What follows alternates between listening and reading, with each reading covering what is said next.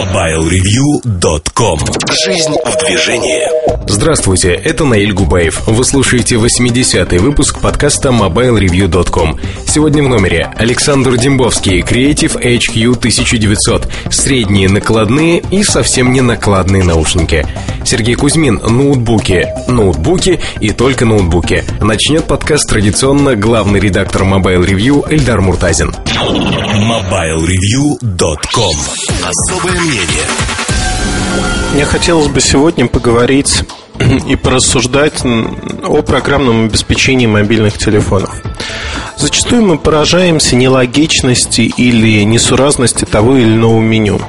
Ведь не секрет, что удобство оно складывается из мелочей. А мелочью является, казалось бы, вот будильника. Ну вот представьте, вы вводите вечером будильник, а телефон вам по умолчанию предлагает текущее время. Логично это? Наверное, с позиции логики и большинства людей будильник вводится для того, чтобы проснуться утром. Если сделать, э, посмотреть статистику, сделать выборку, то большинство людей, подавляющее большинство людей, встает между 6 и 9 утра. Есть э, другие варианты, но вот для большинства людей, для более чем половины, это будет именно так. ты почему э, производитель не предлагает такой опции? То есть по умолчанию не ставит там, например, 6, 7, 8 часов, чтобы в один клик или э, в одно касание экрана мы могли выбрать именно то время, которое нам нужно. А предлагает текущее время, что жутко нелогично. Ведь вы не будете ставить будильник, чтобы он сработал в текущую минуту или через минуту. Вряд ли среди наших читателей и слушателей найдутся такие извращенцы. Но другого слова у меня нету. А откуда это вытекает? Вот эта нелогичность, она вытекает из достаточно простой вещи, а именно непродуманности интерфейса, непродуманности того, как а, пользователь будет использовать аппарат. Зачастую я натыкаюсь на вещи, которые меня поражают, и э, часто говорю об этом производителям. Вот в компании Samsung, например, после долгих-долгих лет игнорирования вопроса в органайзере с моей подачи исправили одну простую вещь. Когда вы вводите события, то вы выставляете дату и время. Так вот, выставляя время, меняя время от текущего для события, время окончания не изменяется автоматически, оно остается в прошлом. Телефон, соответственно, ругается, что в прошлом-то время быть не может. А у многих других производителей время автоматически изменяется и событию присваивается статус там часовой интервал, например. Что логично. У Samsung это было реализовано нелогично. И вот такие мелочи, они порой раздражают и действительно вынуждают думать о производителе не лучшим образом. А, скажу честно, что вот такие нестыковки, они вообще характерны корейским компаниям. Корейские компании не имеют подобной культуры разработки программного обеспечения. Зачастую и у LG, и у Panteka это встречалось, и у Samsung а вот такие вещи, они вылезают. Вылезают очень часто. В меньшей степени это проблемы Nokia, Sony Ericsson, но и у них часто это встречается. Где проявляются подобные мелочи? Подобные мелочи проявляются в различных меню, когда, например, вы вводите в текстовое поле некую информацию. Ну вот представьте, телефон LG. Одно поле для имени и фамилии. Казалось бы логично, что после того, как вы набираете имя, оно начинает набираться с большой буквы, дальше идут строчные буквы, ставите пробел, и фамилию вы снова будете набирать с большой буквы. А нет. Фамилия набирается с маленькой буквы. Хотя это нелогично и, в общем-то, это, ну, неинтересно. Чем мне нравятся телефоны Motorola, Sony Ericsson, Nokia? Тем, что при вводе электронного адреса а, раскладка на клавиатуре меняется. То есть в цифре 1 назначены различные символы. И они прокручиваются по кругу. Но в определенном поле, когда телефон понимает, что, в общем-то, тут э, на первом месте должен стоять значок собачки – он ставит значок собачки. На второе место он в таком поле ставит тире, потому что часто адреса доменных имен имеют тире. Например, mobile review.com. А это вот забота о пользователе, забота, когда люди потратили свое время, чтобы представить различные сценарии, поигрались с программным обеспечением, с телефоном, а как люди будут им пользоваться, а как сделать, чтобы это было удобнее. Вот, казалось бы, это мелочи, но из этих мел мелочей складывается вот общее впечатление об аппарате. Кондовый он или нет, удобный или не очень. А, подобных примеров можно привести множество. И нелогичность некоторых меню меня, вот честно скажу, поражает, когда вам нужно выйти для того, чтобы настроить эквалайзеры, вам нужно выйти из музыкального плеера, отправиться в раздел меню настройки, и там найти только вот э, эквалайзер, настройки плеера и тому подобное. Это совершенно нелогично. Хотя кто ограничивает э, людей от использования, в общем-то, той структуры меню, которую они хотят, инженеров? Я не знаю. На мой взгляд, это все вытекает из недостатка времени зачастую, из недостатка желания и понимания, насколько это важно в современном мире. Вот, например, компания Nokia с э, серией S60 ну, платформы S60. Раньше она называлась Series S60. Сегодня это платформа. Казалось бы, э, очень мощные продукты. И действительно они мощные, функциональные, много функций. Но в этих функциях очень легко запутаться. И то, на что я пеняю уже не первый год, это запутанность меню от модели к модели фактически покупая устройство S60, неважно, это N-серия, это обычный смартфон, вы натыкаетесь на то, что а, одни и те же функции могут располагаться совершенно в разных меню. И вот приходится методом научного тыка бегать по меню и смотреть. Либо тратить время и настраивать, благо Фичепак 2 уже позволяет это делать, настраивать все меню под себя. То есть тягать пункты, создавать папки, подпапки и делать все как вот красиво нужно вам. На мой взгляд, это недопустимо, потому что, ну, вот преемственность от модели к модели, она должна сохраняться. Проще в определенный момент сказать «стоп», и сделать снова все заново и приучить вот уже к новому виду меню а, людей. Пусть это будет мультимедийное меню либо какое-то другое, но а, чтобы люди понимали, вот теперь вот я ищу там раздел Bluetooth в таком-то меню, я ищу календарь там-то. А не так, как это происходит сегодня, совершенно выборочным путем. В офисных инструментах находится калькулятор, то он находится просто в инструментах, а не в офисных приложениях. Непонятно. Непонятно, неясно, запутано. А, к сожалению или к радости, количество функций в телефонах увеличивается. Ну, вот приведу еще один пример а, нелогичности, нелепости из телефонов Samsung. А, это функция, которая мне нравится. Конвертер величин. Конвертер величин подразумевает, что вы миллиметры в метры хотите перевести или наоборот в футы. То есть одну величину в другую.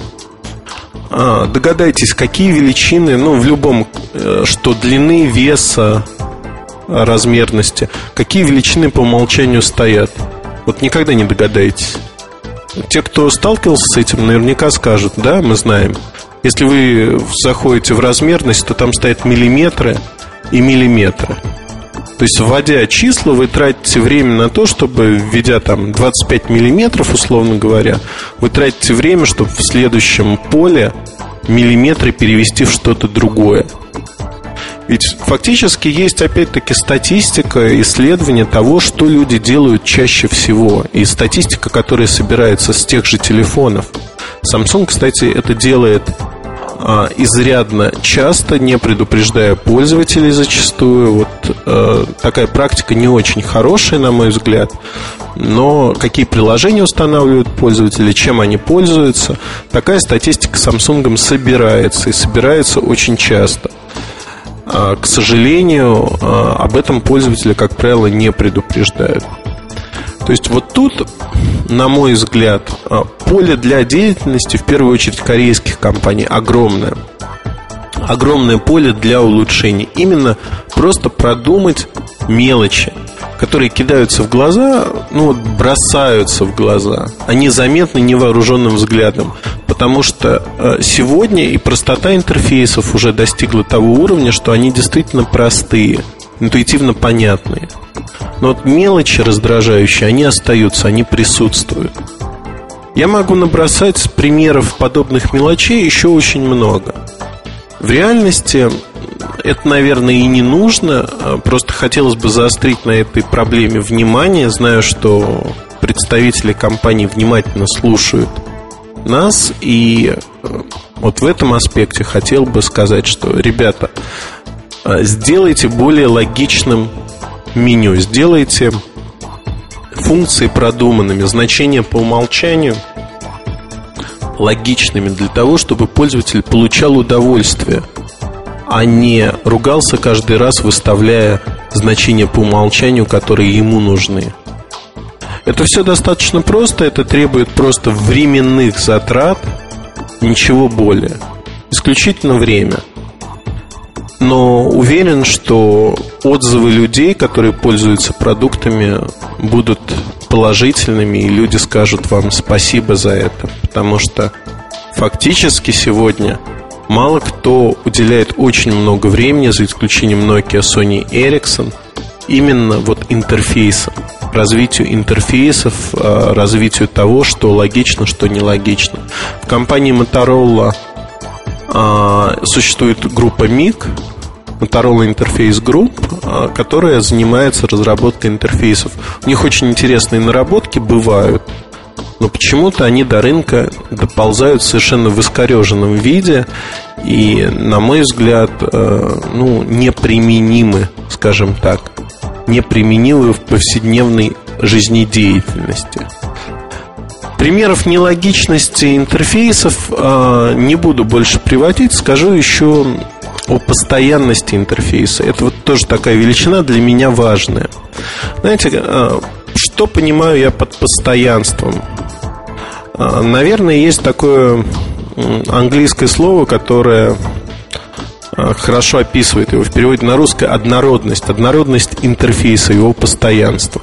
Берем интересный продукт HTC Touch. HTC Touch имел оболочку Touch, которую потом стали прикручивать куда ни попадя. Это некая надстройка над Windows Mobile, над операционной системой. Оболочка красивая, она получила в Touch Dual там свое продолжение, а, но вот эта призма, которую можно вращать, контакты, которые можно вызывать, является ли интерфейс всего устройства однородным? Отнюдь нет. Почему? Потому что однородность подразумевает, что везде сквозь весь интерфейс вы натыкаетесь на одни и те же элементы оформления, принципы работы. И, в общем-то, это и называется однородностью. Хороший пример однородности интерфейса Apple iPhone – Apple iPhone применяет везде практически одни и те же приемы для управления устройством. Интерфейс в этом аспекте однородный. То же самое можно сказать об интерфейсе э, там, продуктов от Sony Ericsson, от Nokia. Они однородны. Э, мы не оцениваем сейчас, вот важную вещь подчеркиваю, мы не оцениваем качество реализации интерфейсов, там, их красоту и прочее. Мы оцениваем тот набор приемов, который должен быть однородным для работы с интерфейсом а, всего аппарата, во всех функциях, во всех меню. То есть, насколько элементы управления одинаковы, насколько они удобны, насколько действительно аппарат однороден. Вот, наверное, из этого и вытекает, что интерфейс должен быть в первую очередь однороден. Нельзя нарисовать э, красивый прибамбас, налепить его над э, операционной системой или стандартным интерфейсом и сказать, вау, у нас получилась супер-пупер штука, Double Touch, ну или что-то подобное. А это неоднородный интерфейс. Понятно, что разработка целого интерфейса, интегрированного с операционной системой, тем же Windows Mobile, это крайне сложная задача. Эта задача неординарная, и она вытекает из того, что сам производитель, производитель Windows Mobile, например, не способен создать вот такой однородный интерфейс. И из версии в версию операционных систем, в общем-то, незначительно улучшает их, теряя ну, как наработки в области интерфейса, так и прочие вещи. Вот фактически мы натыкаемся на то, что однородности нету. Наверное, это слово уже навязло на зубах, у меня во всяком случае точно, но это достаточно важная тема, а, которая касается интерфейса, восприятия телефонов, и тут э, мы можем говорить о том, что все происходит зачастую не так, как хотелось бы.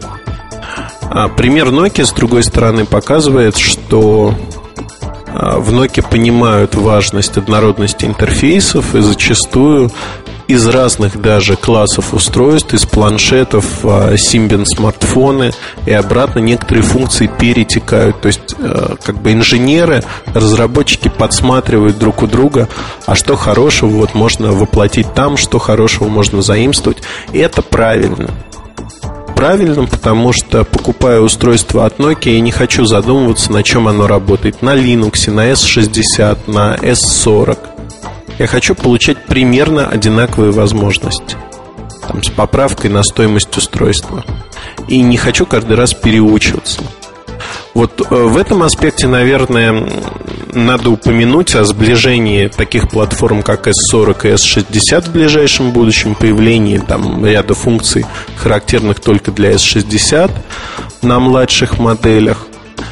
И Наверное, Sony Ericsson в этом аспекте идет той же дорогой. То есть у их смартфонов, которых появится в этом году достаточно много, они получают э, много сходных черт, это вот G900, G700 с обычными телефонами компании.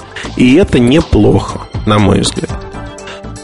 Поэтому, если говорить о том, что происходит в области интерфейсов, э, есть над чем работать всем производителям, как грандам, таким как Nokia, так и Samsung, LG, Sony Ericsson в том числе не исключение. То есть э, все примерно одинаково. К последним моментам, наверное, о которых хотел бы сказать, звуковые интерфейсы.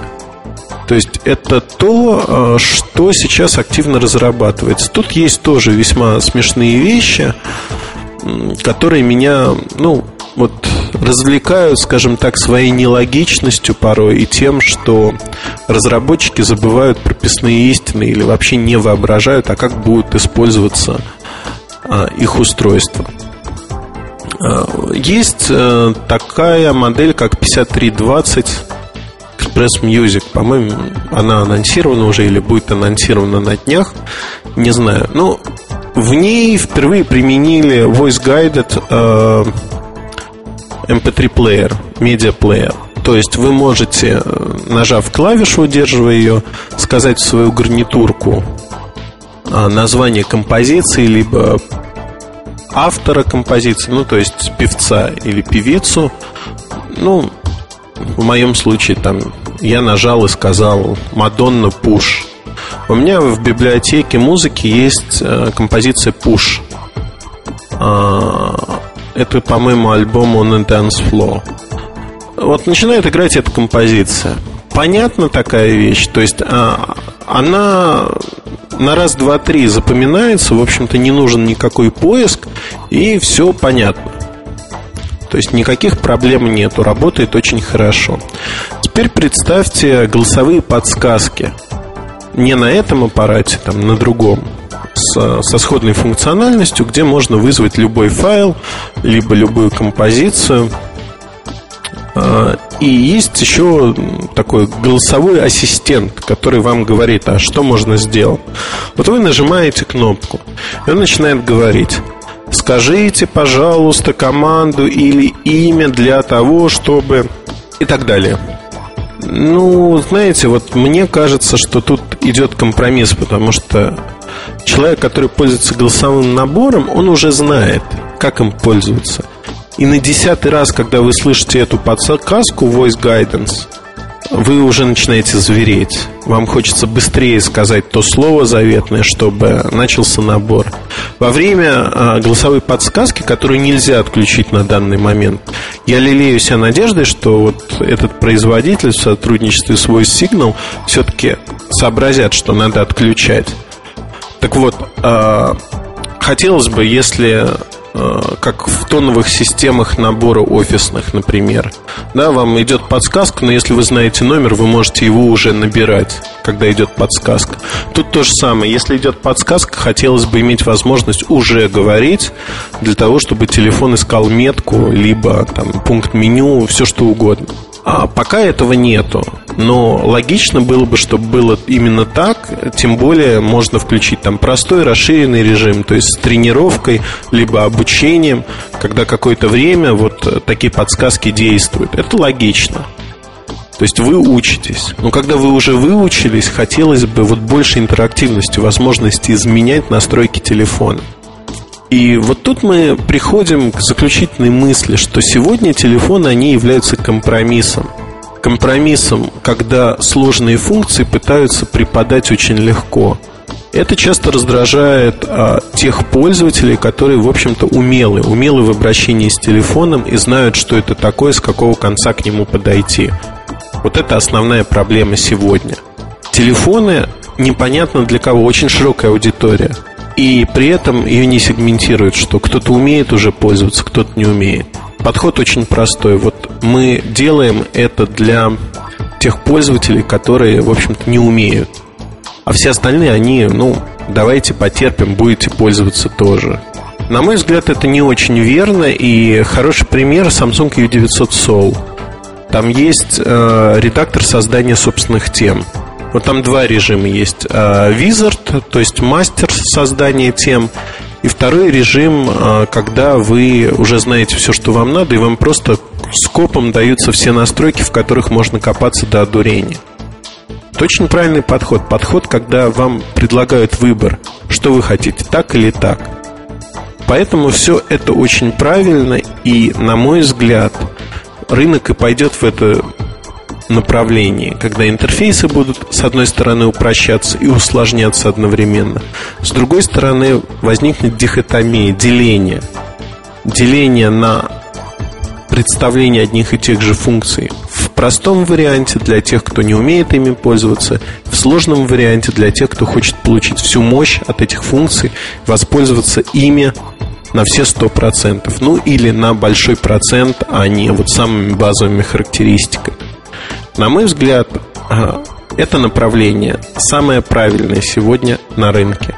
Именно в нем рынок должен развиваться. MobileReview.com Новости. Компания Bluetrack анонсировала водостойкую Bluetooth гарнитуру X3. Она позиционируется производителем как решение, подходящее для использования вне дома. Обрезиненная поверхность гарнитуры выдерживает попадание брызг, воды и снега, пыли, грязи и даже морской соли.